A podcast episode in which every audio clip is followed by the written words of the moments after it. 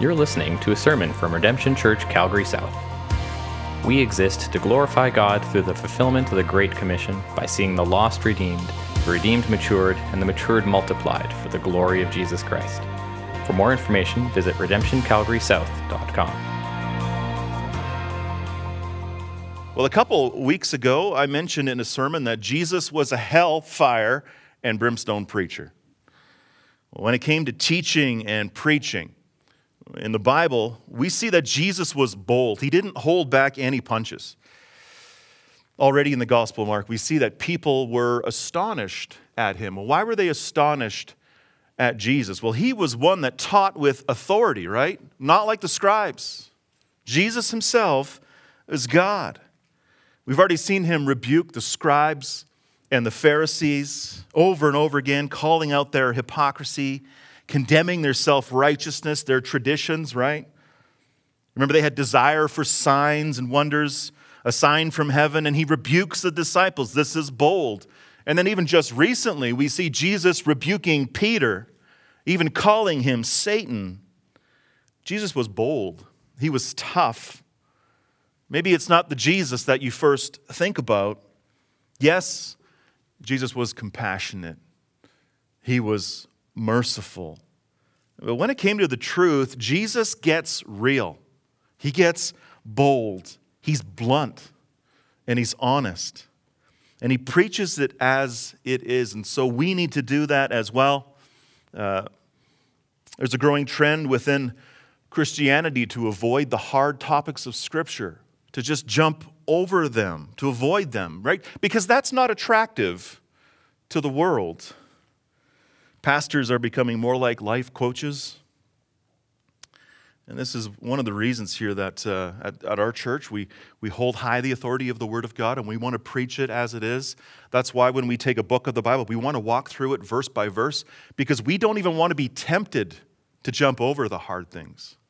And so today we're going to see that uh, this is one of those harder passages of Scripture. The world doesn't love this. But we're going to learn that uh, God is a God of truth, God is a God of justice. He is a God of wrath as well. God is serious about sin. Well, last week we learned from verses 30 to, to 41 that there's no room for pride on the road of humility. Jesus said, If anyone would be first, he must be last of all and servant of all. True discipleship is marked by humility rather than greatness, right? Now, as Jesus continues to teach his disciples. Uh, we're looking at Mark 9, verses 42 to 50 today. As Jesus continues to teach his disciples in Mark 9, verse 42 to 50, we're going to see that he's going to build off of this theme of humility. If we are truly humble as his disciples, our perspective of sin and holiness must also be very high our perspective of God's holiness should be really high, and our, and our perspective of sin should be much bigger than we often make it. So, would you agree with me, me this morning that our perspective of sin is often far too small? And maybe even our perspective of hell is often too little. You see, a small view of sin reveals a small view of salvation. And it's the same with how we view hell as well. A small view of hell reveals a small view of our God. And so we see Jesus here continuing to train, continuing to prepare his disciples, and he's about to warn them about sin and about hell. But with the warnings, he's also instructing, instructing how they are to walk in the way of holiness, how to be a true disciple. And so following Christ means forsaking sin and fearing God. We're going to see that today in verses 42 uh, to 50. Mark chapter 9, verses 42 to 50. Whoever causes one of these little ones who believe in me to sin, it would be better for him if a great millstone were hung around his neck and he were thrown into the sea. And if your hand causes you to sin, cut it off. It is better for you to enter life crippled than with two hands and go to hell, to the unquenchable fire. And if your foot causes you to sin, cut it off. It is better for you to enter life lame than with two feet to be thrown into hell. And if your eye causes you to sin, tear it out. It is better for you to enter the kingdom of God with one eye than with two eyes to be thrown into hell, where their worm does not die and the fire is not quenched. For everyone will be salted with fire. Salt is good, but if the salt has lost its saltiness, how will you make it salty again? Have salt in yourselves and be at peace with one another. Let's pray. Lord, we need uh, to hear from you this morning. And Lord, we know that you speak directly to us through what you have written by your Holy Spirit.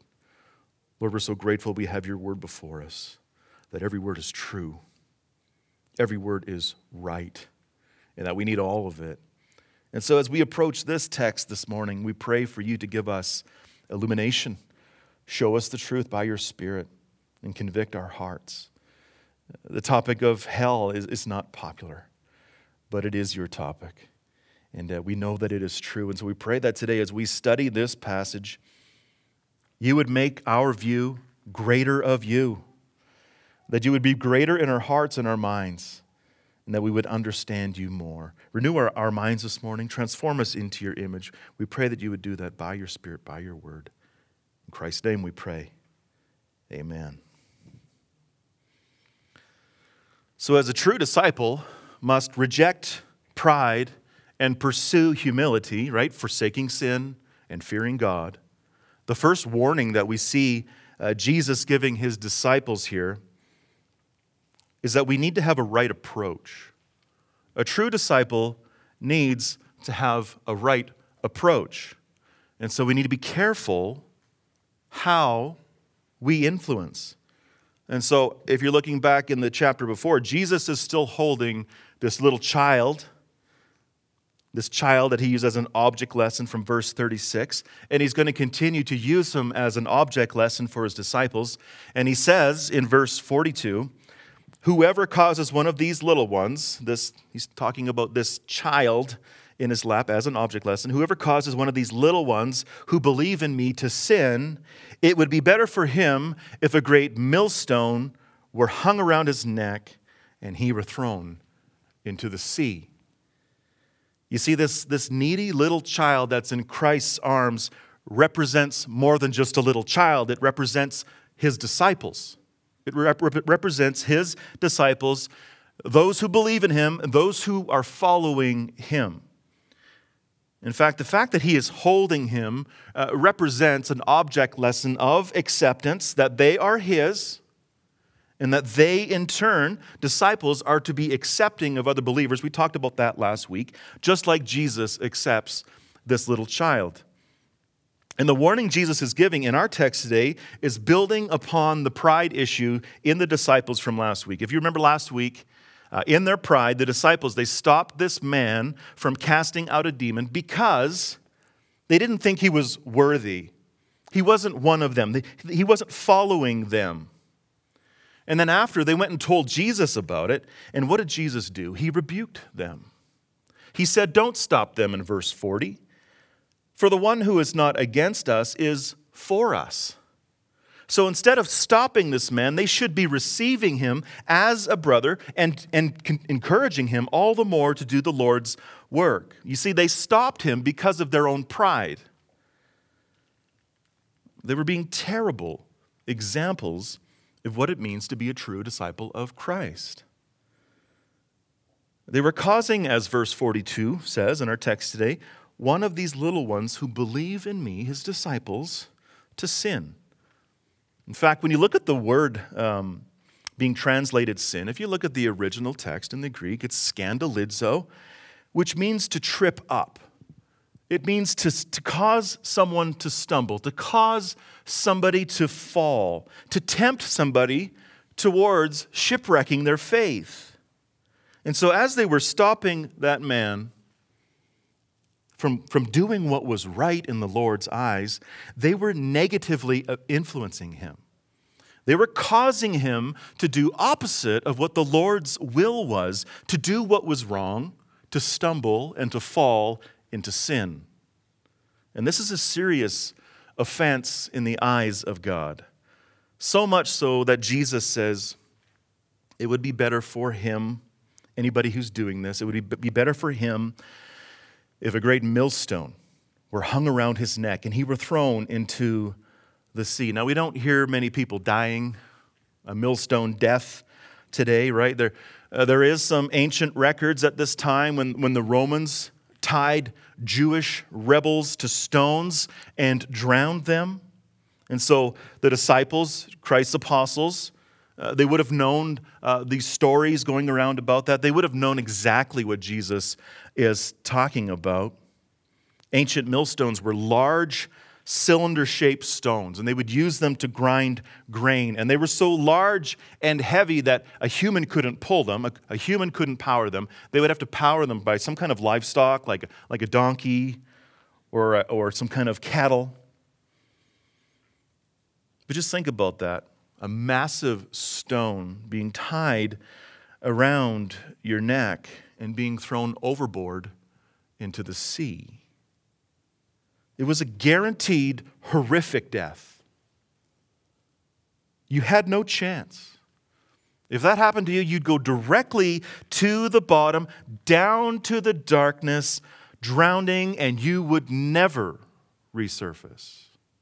You would be down there forever. That's the, that's the picture being painted here. He's basically saying to his disciples that if you cause a brother or a sister in Christ to stumble and sin, like you just did that faithful man, it would be better that you suffer a horrible death. In fact, it's better that you were dead. Friends, God is serious about sin. We're seeing that here, and it's going to be all throughout this morning. He's serious about sin, and He's serious how we would influence one another is worthy of death. So, as I've been thinking about this throughout the week, uh, I think it's easy for us to point at other people, right? We can just turn on our social media and see all kinds of examples of this. Our social, socially connected world. It doesn't take very long to find a scandalous story, even in the church, right? Abuse, neglect, how some influential leaders have fallen, causing other church people, Christians, to stumble as well. It's really easy to find those stories, they're everywhere. And it's sad that they are so prevalent. It really is. But Jesus is directly speaking to his disciples here. He's looking at them in the eyes. And so, by God's word, he's looking at you in the eyes. How can we apply this? How should we look at ourselves? Well, here's a few examples that I've come up with, and there's plenty. You can come up with uh, your own as well. Causing brothers and sisters to stumble. How about when it comes to the topic of accepting one another? You know, pursuing one another, welcoming brothers and sisters into the church family. Do we sometimes just gravitate to those people that look like us, are at the same stage of life, right? We're comfortable with them, but maybe we're not so comfortable with uh, some other people. How about for those who are married in our church? You know, challenge for us as married people is we do gravitate to one another, married people with children, but what about singles in our church? How about the elderly? How about the sick? How about the outsiders? Do they feel left out? Are, are they growing bitter because of the way that we're treating them in the church and even outside of our church? In other ways, how about uh, our conduct in front of others? What about the things that we joke about? The things that we find funny? Do we push the boundaries at times? What about our favorite uh, TV shows that we watch that we might even recommend to somebody else, forgetting that maybe there's some content in there that could lead a brother astray or a sister astray. How about when we talk about people, even people within our church? Gossip. You know, rolling our eyes about a certain person. How about the freedoms that we have, right? The freedoms that we have with, in respect to others, right? Uh, for example, the Bible doesn't condemn alcohol, condemns drunkenness. But in our freedom, there we could also be a major stumbling stone to somebody else who struggles in that area. How about the posts that we share online that we thought was funny, but we really didn't uh, take notice of the crass language or the themes that are being shared? How about the young people who are following some of the elders who are online? How about our preferences and convictions? Are we communicating to each other that our way is right? Uh, are we inadvertently, inadvertently adding to the gospel, you know, ratcheting up the requirements of the gospel, causing someone else to stumble? There's many, many examples that we could go to, but we have to ask ourselves as we share our lives with one another, people are going to see the real you, right?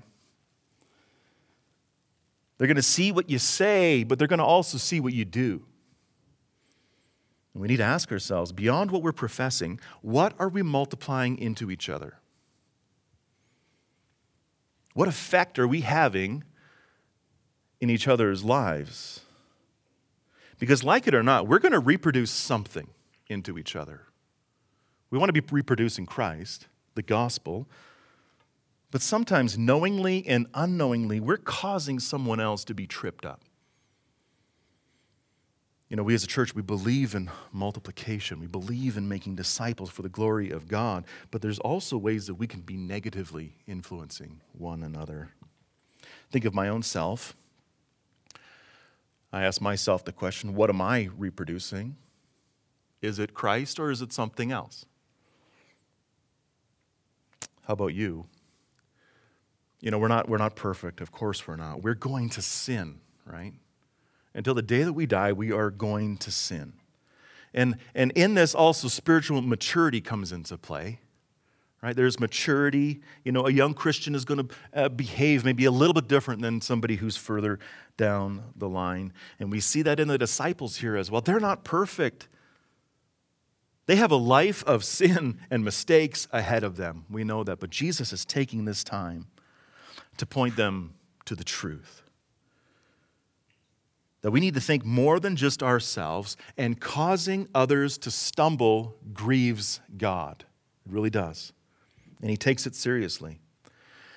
And so you and I have to be extremely careful. In this first verse, we got to be re- really, really careful. I'm thinking of Romans 14, 13 here. Therefore, let us not pass judgment on one another any longer, but rather decide never to put a stumbling block or a hindrance in the way of a brother. We want to be true, humble disciples, don't we? We want to be resisting pride, pursuing humility. And to do that, we need a right approach. We need to be careful how we influence. And so, as Jesus is going to continue to build off this, this, this theme of, of sin and seriousness over sin, he's going to move from, from us jeopardizing each other to now endangering ourselves. Brothers and sisters, when it comes to sin, we need to take a radical measure. We need to be serious with our sin. Verse 43 And if your hand causes you to sin, cut it off. It is better for you to enter life crippled than with two hands to go to hell, to the unquenchable fire. And if your foot causes you to sin, cut it off. It is better for you to enter life lame than with two feet to be thrown into hell. And if your eye causes you to sin, tear it out. It is better for you to enter the kingdom of God with one eye than with two eyes to be thrown into hell. That's pretty serious stuff. Now, before we get into the, the meat of this, on a side note, I just want you to take a look. You're probably going to notice something strange going on here if you look at the verses in your Bible. If you're following in an ESV, or an NIV, NIV you're going to notice that verses 44 and 46 aren't there. They're missing. And if you have a, a, NASB, a New American Standard Bible, excellent, excellent Bible, you'll notice that uh, verse 44 and 46 are in brackets.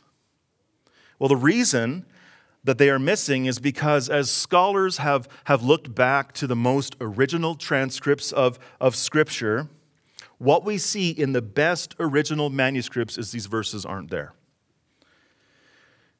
In fact, what scholars believe happened is that an early scribe, a copyist of Scripture, uh, has taken it upon himself uh, to take verse 48. If you look at verse 48, where the worm does not die and the fire is not quenched, and they have taken that verse and they have repeated that between others. And it was just done for a poetic effect. And it actually works when you look at it, and those are inserted in there. It doesn't add or take anything away from Scripture. But, but because we believe that the Scriptures are inspired, we believe the original manuscripts of Scripture are inspired, and they're not there, and so we're removing them, even though they don't change any meaning. So that's just a bit of side note for you with the, with the scriptures. If you're coming across something like that, there's usually a footnote or something that will explain those things. But back to the text, back to the meat, Jesus is talking about the seriousness of sin here. And it couldn't be more boldly confronted. If you took a look at, the, at these three verses, you're going to see that there's a repetition in structure, there's a, a repetition in, in wording. We see here three times Jesus referring to how uh, members of our body can cause us to sin. He's, he's referring to hands, he's referring to feet, and he's re- referring to eyes. And what he repeats three times is that if any of these members lead us to sin, they should be cut off, they should be torn out. How many people think that's a little extreme? Like if my hand or my feet or my eyes led me to, to fall into sin, then I should get rid of them. How many of us would be left with any limbs? Or eyes? Well, none of us. What we're seeing here is Jesus is teaching hyperbolically, right? He's using an extreme example in order to teach us how serious God takes sin. You know, in the writings of, of Alexander Whyte, he was a Scottish pastor, scholar in the late 1800s. He wrote about a man who was traveling across Canada in the early days of colonization. And it was a bitter cold winter. And as he's traveling along, he's, he's looking to find a place to warm up. And he comes across this log cabin, and he, and he comes close to the door of the cabin. And outside the door of the cabin on the ground is a severed human foot. And as he pushes open the cabin door, he finds a man there with an axe in his hand, ready to take off his other foot. This man was suffering. This man just recently found this cabin himself, and his feet were so frostbitten that they had gangrene. And if anybody knows anything about gangrene, it is grotesque and it is dangerous. It is extremely dangerous to the rest of your body. This man's feet would have been so infected that it was threatening his life. And so the only hope he had was to cut them off. He had to take radical measures to save his life. Now, I know that's a pretty gruesome illustration, but it just begs the point here. When it comes to sin, we have to take radical measures because it could cost us our lives. If your hand causes you to sin, cut it off. It's better for you to enter life crippled than to have two hands and go to hell. Jesus is being hyperbolic here because he has to, because he's serious about sin. He wants to teach the extreme nature of sin and his seriousness about it as well. Now, this isn't a call for us to go out and dismember our bodies. We know that. It's a metaphor, it's an extreme, hyperbolic metaphor, but he's teaching heavenly truth. Hands, feet, and eyes don't cause us to sin, right? It comes from within. If you remember back to Mark 7, we've already walked through Mark 7, verses 20. He said it's what comes out of a person that defiles him, right?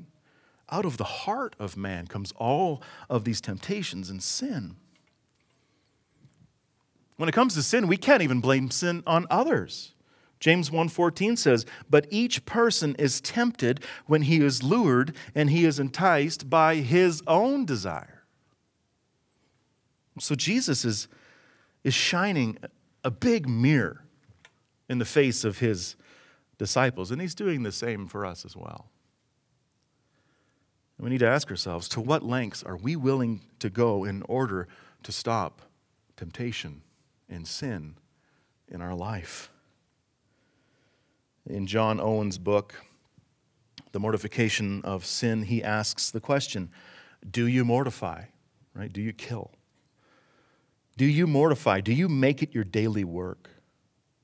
Be always at it whilst you live. Cease not a day from this work. Be killing sin, or it will be killing you. Just like Jesus already said, what does it profit a man to gain the whole world and lose his soul? What's your soul worth? What's your holiness worth? In the eyes of Christ, it's worth everything. Now, on a practical level, this applies to measures that we can take to create distance between us and, and temptation and sin. If you, uh, if you recognize certain things in your life uh, that are creating a temptation of your heart away from God, and you find yourself stumbling in the presence of those things, it's worth it to cut them out, to pursue a life of holiness. How about when it comes to lust? How about when it comes to sexual immorality? To what end are you going to go to remove that temptation from your life? Practically, there's filters, there's accountability, cutting the data off your phone, canceling your internet, killing the TV service. Would that be too extreme? Depending on the severity. Is pornography a gangrene that is killing your heart? Is that too extreme? How about social media? Is it robbing you of joy? Is it stealing the affections away from God? Are you sinfully measuring yourself against others? Are you coveting? Are you gossiping? Are you walking in jealousy? Or are you posting in pride? To what end will we go to practically remove that kind of stuff from our lives? There's apps that can help us with that, but again, accountability is key. That's why in our small groups, and in our regroups, we're big on accountability. We want to be growing in holiness. How about consumerism? Putting all of our hopes and dreams in things that are here. Wanting more and more and more. To what end are we going to go to practice self control? Now, we could go on and on and on, but as helpful as these practical things are, to create distance between us and temptation and sin, they're only as good as they are employed, right? They are helpful, but they don't fix the problem. They don't get to the root. If you studied Romans 7, you'd see that the Apostle Paul wrestled with the root of sin. How in his mind he wanted to do what was right, but in his flesh he kept falling back into sin. Romans 7, 22 to 24. For I delight in the law of God in my inner being, but I see in my members another law waging war against the law of my mind and making me captive to the law of sin that dwells in my members. Wretched man that I am, who will deliver me from this body of death? The Apostle Paul wrestled with this, just like you wrestle with this as well. Friends, only Jesus can deliver you from your body of death. It's only through Christ that we can have true victory over our sin. Because Jesus was victorious, perfect, sinless. On the cross, what did Christ say? He said, It is finished. His atonement, which means his work, his substitutionary sacrifice on the cross, paid the price so that we can be delivered from our bodies of death. And it's only when you turn away from your sin and you trust in His salvation alone that you could ever have any hope of victory over sin.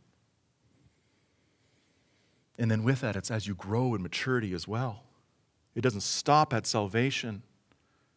Living a life with Christ, following Him, is turning away from sin the rest of the days of our lives. Jesus gave us His Holy Spirit, right? We have the Holy Spirit of God living within us. John says He's tabernacling in us. He's made his home in us in order to strengthen us by his word, to give us strength for the battle of sin. Peter later writes, Once you were, you were not a people, but now you're God's people.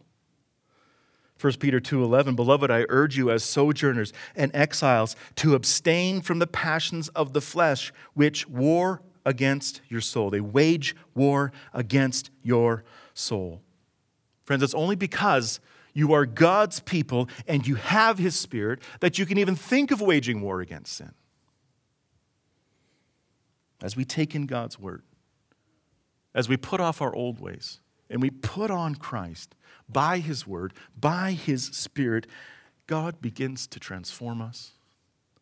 The Spirit begins to produce fruit in us. Galatians 5 22. But the fruit of the Spirit is love, joy, peace, patience, kindness, goodness, faithfulness, gentleness. And then what? Self control. Against such things there is no law. And those who belong to Christ Jesus have crucified the flesh with its passions and desires. So when Jesus is talking about cutting off our members, yes, practical measures are good and helpful, but the radical amputation must take place in the heart. And it's an ongoing work. So we need to take radical measures. We need to get serious with our sin. Now, what about this hell that he is talking about? Well, in the first few verses, he's, he's mentioning someone being thrown into the sea. And then in these verses, uh, he's talking about being thrown into hell to the unquenchable fire. And then in verse 48, he says, Where their worm does not die and the fire is not quenched. Well, like I already said, Jesus is a hell and brimstone preacher. He teaches it like it is, he doesn't shy away from the truth. And as extreme as his call is to purity and holiness, what he's revealing about hell here is also extreme in our eyes. When it comes to following Christ, when it comes to forsaking sin, we must also understand that God has a righteous justice. We need to be aware of his wrath. Now, like I've already said, this isn't a popular topic, right? Even within Christianity, people are trying to minimize this and they're trying to explain it away. Some scholars have even gone so far as to proof text and make hell turn into something else. There's a, there's a famous story about C.S. Lewis and his personal secretary, Walter uh, Hooper. And as it goes, Walter and Lewis are walking in a graveyard and they come upon a tombstone. And on the tombstone it says, Here lies an atheist all dressed up and no place to go. Now, Hooper thought this was really funny. But Lewis didn't share his laughter. Lewis said, I'm sure he wishes now that were true. Hell is a sobering reality for those who don't believe. The atheist is not dressed up and no place to go. There's a place.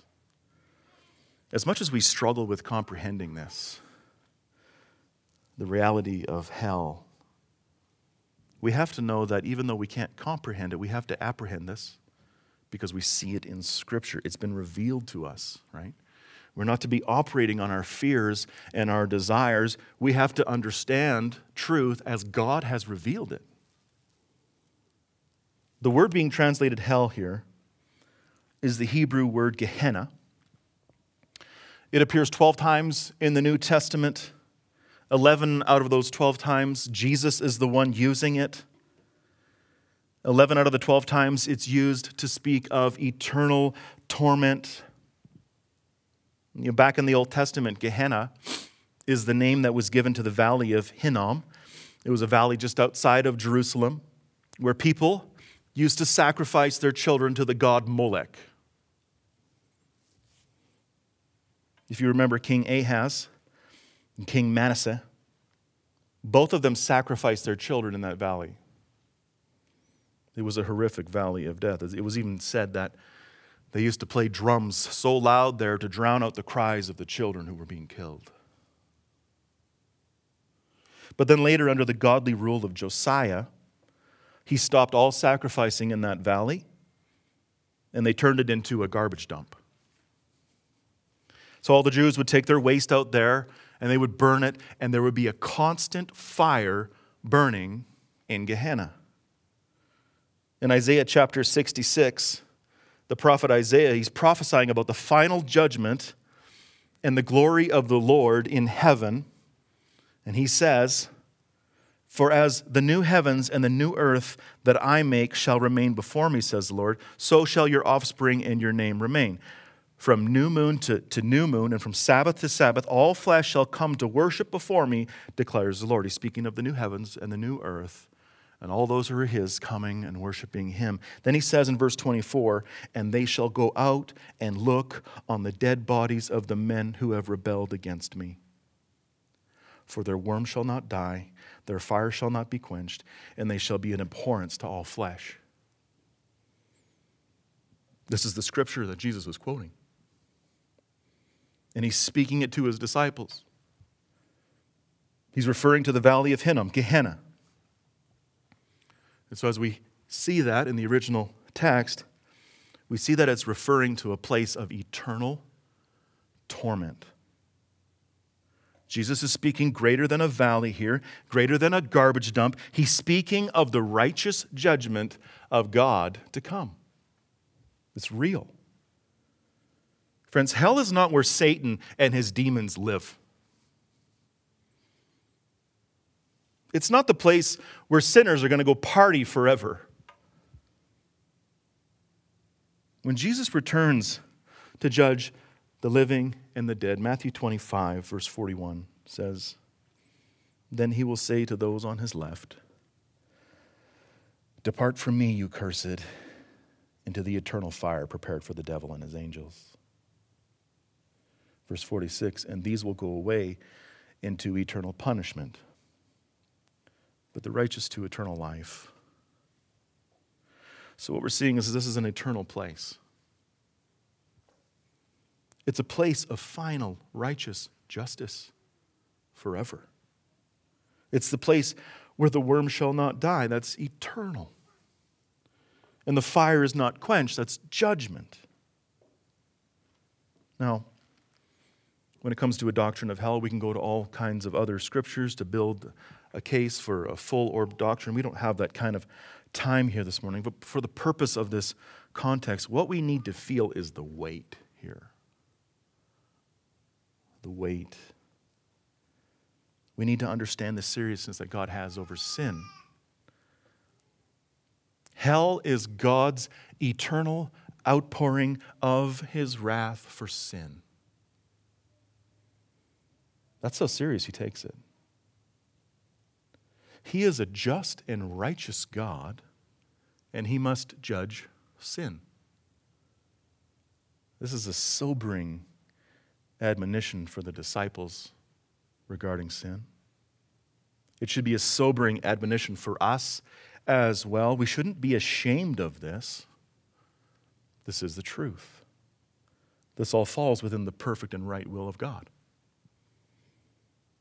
Now, I know it's hard for us to understand this and even accept this at times, especially when we're thinking of loved ones, friends, unbelievers who have gone before us, those who aren't believers, those who aren't Christ's disciples. I get it, I feel it, knowing the reality of hell. But we don't operate off our thoughts and our desires. We have love for them. And sometimes our love for them may lead us even to question this reality, even questioning God, questioning His goodness and His fairness. You see, our, our fallen minds have a hard time grasping the things of God, but we're not called to trust our own thinking, right? We're called to trust the Word of God. We're not called to operate on our own wisdom.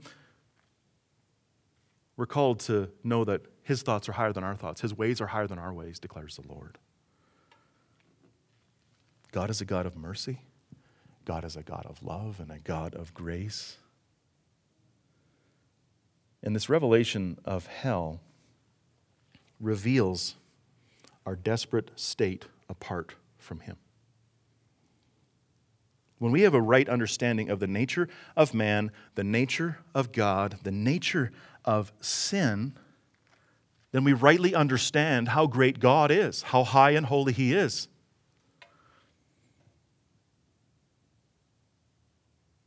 But we're sinners through and through. That's the way that we are born. We've inherited this from Adam and Eve. All of us are deserving of eternal death. In fact, none of us deserve heaven. The problem is that by and large, we don't think that we deserve hell, right? In our natural state, we don't think that we deserve it.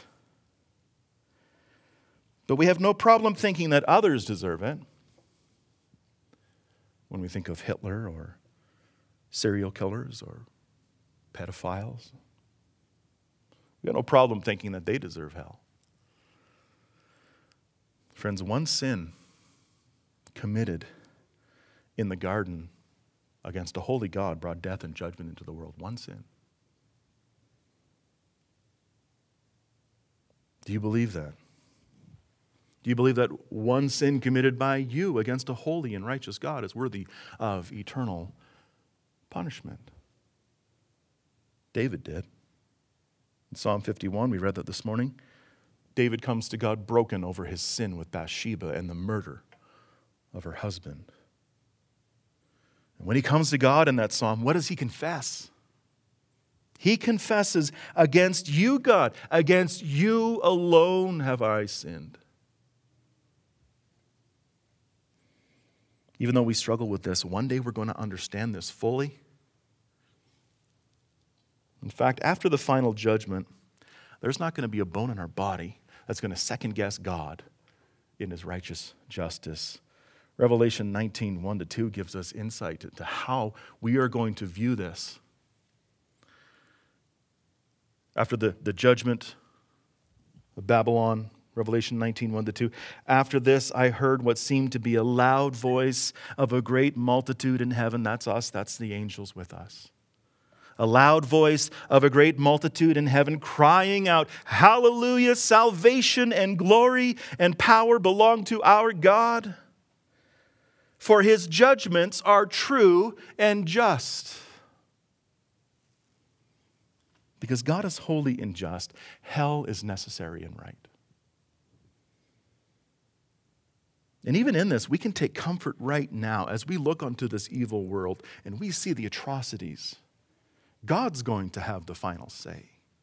God's going to bring, justice. That's a comfort for us right now in this. It's going to be taken care of. It also informs forgiveness. Our forgiveness should be that much sweeter knowing how horrible hell is going to be, what we've been saved from. This should also be informing our feet all the more. We should be swifter with the gospel. One of the most loving things that you can share with somebody is the reality of hell. that God is holy and righteous and he will have justice, but because he's a God of grace and mercy, you can be saved. True discipleship understands that God has a righteous justice. And we need to be aware of his wrath. So, true disciples need a right approach, a radical measure, and a righteous justice. And as we close into verse 49 to 50, true discipleship believes in a restored peace. We need to be salty in our salvation. Verse 49 For everyone will be salted with fire. This is uh, somewhat of a hard saying to understand uh, in the scripture, but back to the Old Testament uh, sacrifices, specifically meat and grain sacrifices, would be salted before they were burnt. And what's really going on here is it's speaking of the life of a disciple being a life of sacrifice, continual sacrifice and devotion. Being salted with fire is looking forward to the days ahead and understanding that persecution is going to come, trials are going to come, sacrifice, it's a life of sacrifice. Verse 50 salt is good, but if the salt has lost its saltiness, how will you make it salty again? Have salt in yourselves and be at peace with one another. Salt in the time of Christ was, yes, it was a flavor for food, but even more than that, it was a preservative. Know, this is long before the days of refrigeration. You would have to salt food, salt meat in order to cure it, to preserve it, so that it could last and it can be useful, it can be good, so it doesn't spoil. To be salty in our salvation is to be a source of hope for the world. It's to be a source of joy and goodness in a dark and disastrous world. As the world watches us, as the world watches what we say and what we do, and as it watches true disciples walking through adversity, this speaks volumes to them. Remember, the gospel is played out in words, but our lives have also to, to back that up. Our lives verify what we believe. Is what this saying is, is what this person's saying really true? Well, you can see that in their lives. And as salt is flavorful and as salt preserves, it is attractive. It is flavorful. Our lives that are backing up our message are attractive to the world. They know that we're not hypocrites. They know that we don't just say something and do something else. They see that as we walk through hard things, we're giving glory to God. We understand Him in His sovereignty, we understand Him as good. We still have joy, we still have satisfaction in Him. As they see that, they're like, what, what's going on with these people? They love the Lord, they're salty.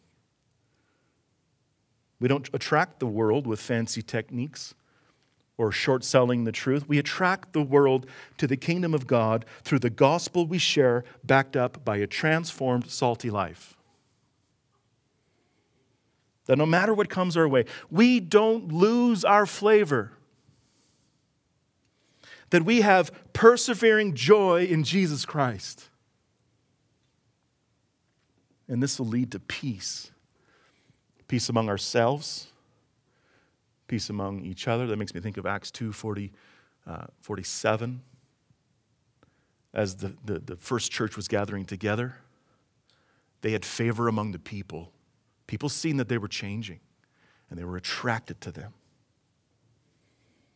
And so we need to ask ourselves are we living a salty life? Are we, are we sharing the greatest news that can never be shared? And are we walking with the right approach, like we've already said? Are we taking radical measures against our sin, living lives of, of holiness? Are we, are we proclaiming a righteous justice with our gospel? And are we walking in restored peace with one another and with the world around us? A greater view of sin and a greater view of hell equals a greater view of salvation and a greater love for our Savior. And so, in the power of the Spirit, as we're motivated by grace, as we see this in God's Word, as genuine followers of Christ, may we be forsaking our sin and fearing God. Let's be careful how we influence. Let's get serious with our sin. Let's be aware of God's wrath and let's be salty in our salvation. And then let's watch the Lord do great things, building his church, extending his kingdom, bringing glory to his name because he is worthy. Let's pray.